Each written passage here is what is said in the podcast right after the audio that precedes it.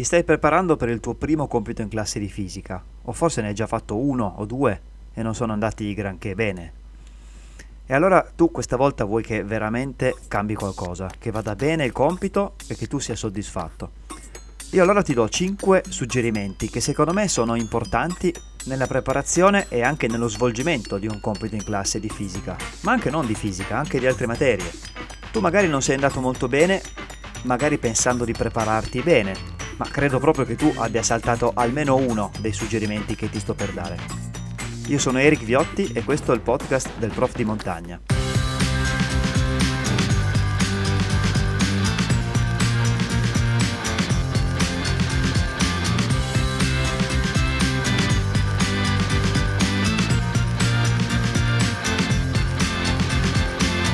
Prima di iniziare una cosa importante, il compito in classe non è l'unico scopo per cui stai andando a scuola, stai andando a scuola per imparare. Il compito in classe serve per capire quanto stai imparando, se stai imparando le cose giuste nel modo giusto. Deve essere prima di tutto un aiuto per te, prima ancora che per il tuo professore o la tua professoressa. Ti deve far capire dove puoi migliorare. Ricordati che il voto che prendi non è un voto dato a te, è il voto che ha preso il tuo compito in classe, niente di più ma prendere un bel voto è sicuramente una soddisfazione se ti vuoi preparare bene. Allora cominciamo dal punto numero 1. Un buon compito in classe si prepara già durante le lezioni, prendendo dei buoni appunti. Gli appunti scritti dalla propria mano, proprio sul proprio quaderno, sono la cosa fondamentale su cui poi dovrai studiare.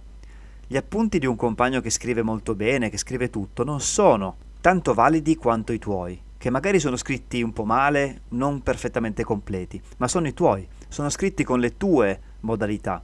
Hai sottolineato delle cose che a te sembravano particolarmente importanti. Quindi ricordati che anche se hai a disposizione un ottimo libro di testo o altre risorse, i tuoi appunti rimarranno sempre la risorsa fondamentale e dovranno avere anche un certo ordine, perché non serve a niente avere un sacco di appunti, un sacco di informazioni se poi quando ne hai bisogno non si riescono a ritrovare. Quindi usare sempre lo stesso quaderno, non dimenticarlo a casa, magari un quaderno d'anelli, in modo che si possa togliere e mettere qualche foglio quando è necessario, è la cosa migliore. E poi ricordati anche che mentre sei a scuola, eh, sei lì e non puoi fare nient'altro che fare lo studente, insomma, se approfitti di quel tempo per prendere appunti stai studiando. È proprio scientificamente dimostrato che se ascolti è una cosa, se ascolti scrivendo, appuntandoti le cose, stai veramente già memorizzando delle cose e imparandole. Punto numero 2. Adesso ci stiamo avvicinando alla data del compito in classe ed è ora di fare un bel ripasso. Ovviamente non è lo studio totale, no? Ma è solo un ripasso delle cose che si sono già studiate. Penso che tu abbia già fatto esercizi magari in classe, magari a casa come compito, ti sei già un po' allenato. Però prima del compito in classe va fatto un ripasso generale sugli argomenti del compito. Il suggerimento che ti do è quello di fare il ripasso entro la lezione precedente rispetto a quella del compito. Entro la lezione precedente, cioè se il compito tu ce l'hai il mercoledì e lezione di fisica ce l'hai anche il lunedì, devi fare il ripasso entro quel lunedì. Perché se ti venisse in mente qualche domanda, qualche dubbio, o se tu scoprissi che ti manca qualche cosa, hai quell'ora di lezione a disposizione per poter fare domande al professore, alla professoressa, ai tuoi compagni, insomma, per cercare di colmare un po' queste lacune. Altrimenti se ripassi il giorno prima, naturalmente è troppo tardi. Un buon ripasso naturalmente non è solo leggere le cose che tu hai scritto sui tuoi appunti, ma magari provare a rifare alcuni problemi che avete svolto o anche inventartene degli altri. Non è complicato, basta cambiare dei dati su problemi che avete appena svolto. Molto spesso in fisica, soprattutto il primo anno, il problema è che si sottovaluta un pochino la difficoltà del risolvere problemi, perché magari i concetti non sono complicati, si capisce magari il concetto della forza elastica o della forza d'attrito, ma poi di fronte a un problema in cui bisogna proprio effettuare dei calcoli in maniera precisa seguendo proprio il metodo della risoluzione dei problemi, può darsi che ci siano degli errori che uno neanche immagina, insomma. Quindi bisogna allenarsi senza dare nulla per scontato. Terzo suggerimento, le condizioni del compito in classe. Cosa intendo dire? Quando ripassi, quando ti prepari, quando ti alleni, devi cercare di ricreare il più possibile le condizioni che avrai nel compito in classe. Quali sono queste condizioni? Ti troverai da solo con te stesso, di fronte a un testo di un problema o testi di più problemi, avrai una calcolatrice che potrai usare magari nel compito in classe e aggiungo anche, esagerando forse, avrai una penna che userai nel compito in classe. Ecco, ti suggerisco di fare le ultime prove proprio come se fossi nel compito, con quella calcolatrice, con quella penna. Non usare la calcolatrice del telefono che poi magari il prof non ti fa usare durante il compito.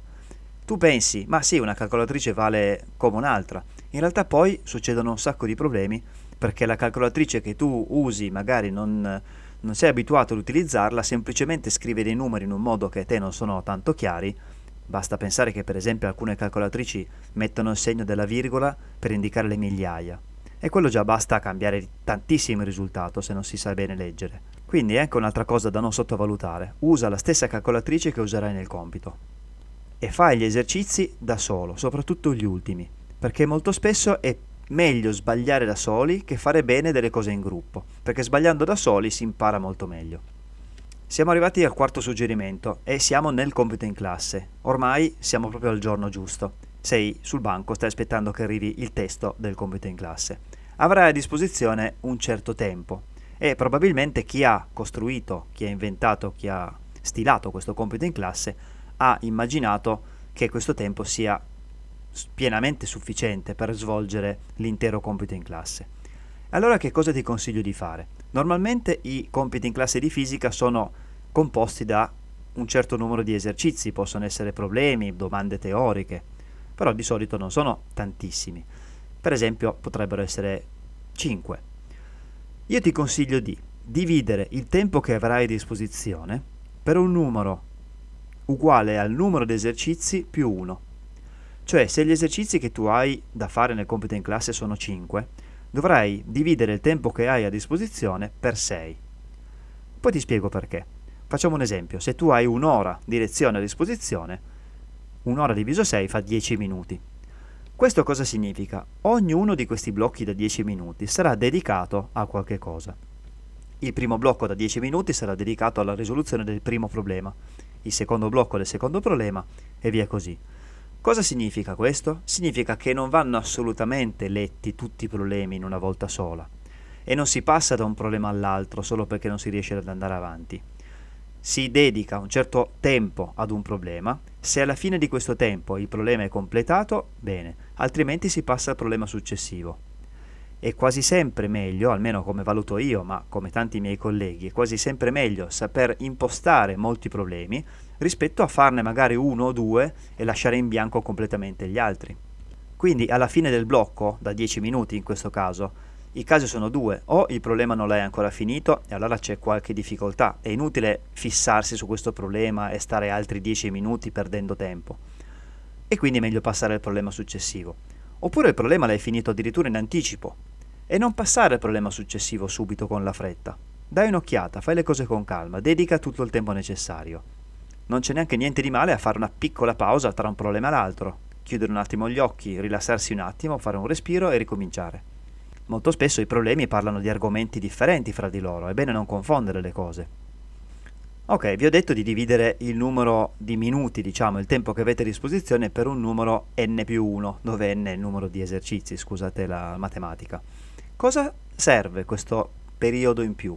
Questo periodo in più, quello extra, è il controllo. In pratica voi avrete un ultimo blocco temporale, gli ultimi 10 minuti per esempio della vostra ora del compito in classe, in cui in teoria avete finito il vostro compito, avete fatto quello che siete riusciti a fare nei problemi che vi sono stati assegnati. Allora questo tempo finale va dedicato al controllo. Questo controllo del compito in classe naturalmente non può prevedere rifare tutto da capo per vedere se è tutto a posto, ovviamente non c'è il tempo e non si riesce a fare anche perché vi ho suggerito di non mischiare le cose e a quel punto non funzionerebbe. Il controllo va fatto su delle piccole cose, su dei piccoli particolari. E quali sono questi particolari? Solo voi lo sapete, perché quando vi siete preparati avete trovato sicuramente dei punti deboli, dei talloni d'Achille, dei trabocchetti, delle trappole in cui voi cadete spesso. Potrebbe essere per esempio dimenticarsi di trasformare le unità di misura, oppure se state facendo esercizi un pochino più avanzati, sbagliare la notazione scientifica con le potenze di 10, oppure anche solo dimenticare molto spesso le unità di misura nel risultato. Queste sono cose che voi dovete conoscere, sono cose che voi dovete sapere. Ed è proprio su quelle che vi concentrerete. Fate un giro di tutti i risultati, per esempio, e controllate. Vediamo un po' se ho messo le unità di misura in tutti i risultati. Ci vuole un minuto a percorrere tutto il compito in questo modo. E si guadagna qualche punticino se avevate dimenticato proprio quelle cose. Fino a quando dura questo controllo? Beh, il suggerimento che vi do è quello di consegnare veramente all'ultimo, perché capita veramente troppo spesso di consegnare prima della fine del tempo, perché si è finito il compito, si è stati bravi, si è stati veloci e si consegna magari 20 minuti prima della fine dell'ora.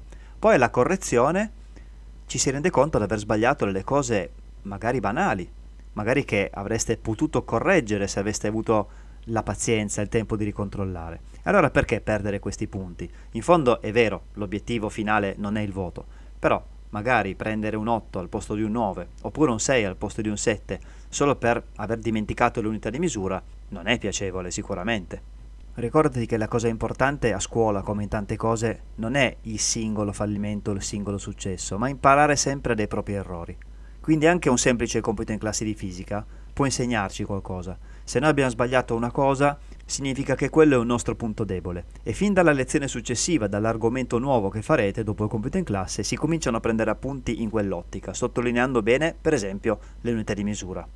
Comunque io direi che se tu hai ascoltato questa puntata fino a qua, sei sulla ottima strada per fare un ottimo compito in classe, perché sei molto motivato, hai sicuramente molta voglia di prendere un bel voto. Per quanto riguarda i singoli problemi, ti ricordo che c'è la puntata numero 11 che parla proprio di come affrontare un singolo problema di fisica, se sei in difficoltà su quel punto. Spero davvero di esserti stato utile sia che tu sia un mio studente o che non lo sia. In bocca al lupo! Qualche anno fa ho scritto degli appunti di fisica per le prime superiori. Si chiamano La fisica in tasca. E da quegli appunti è nato questo podcast. Mi trovate anche su YouTube. Se cercate il prof di montagna, vi porto in giro sui sentieri parlando di fisica. Se pensate che possa essere utile, condividete questo podcast con chi volete. Ci sentiamo alla prossima puntata. Ciao!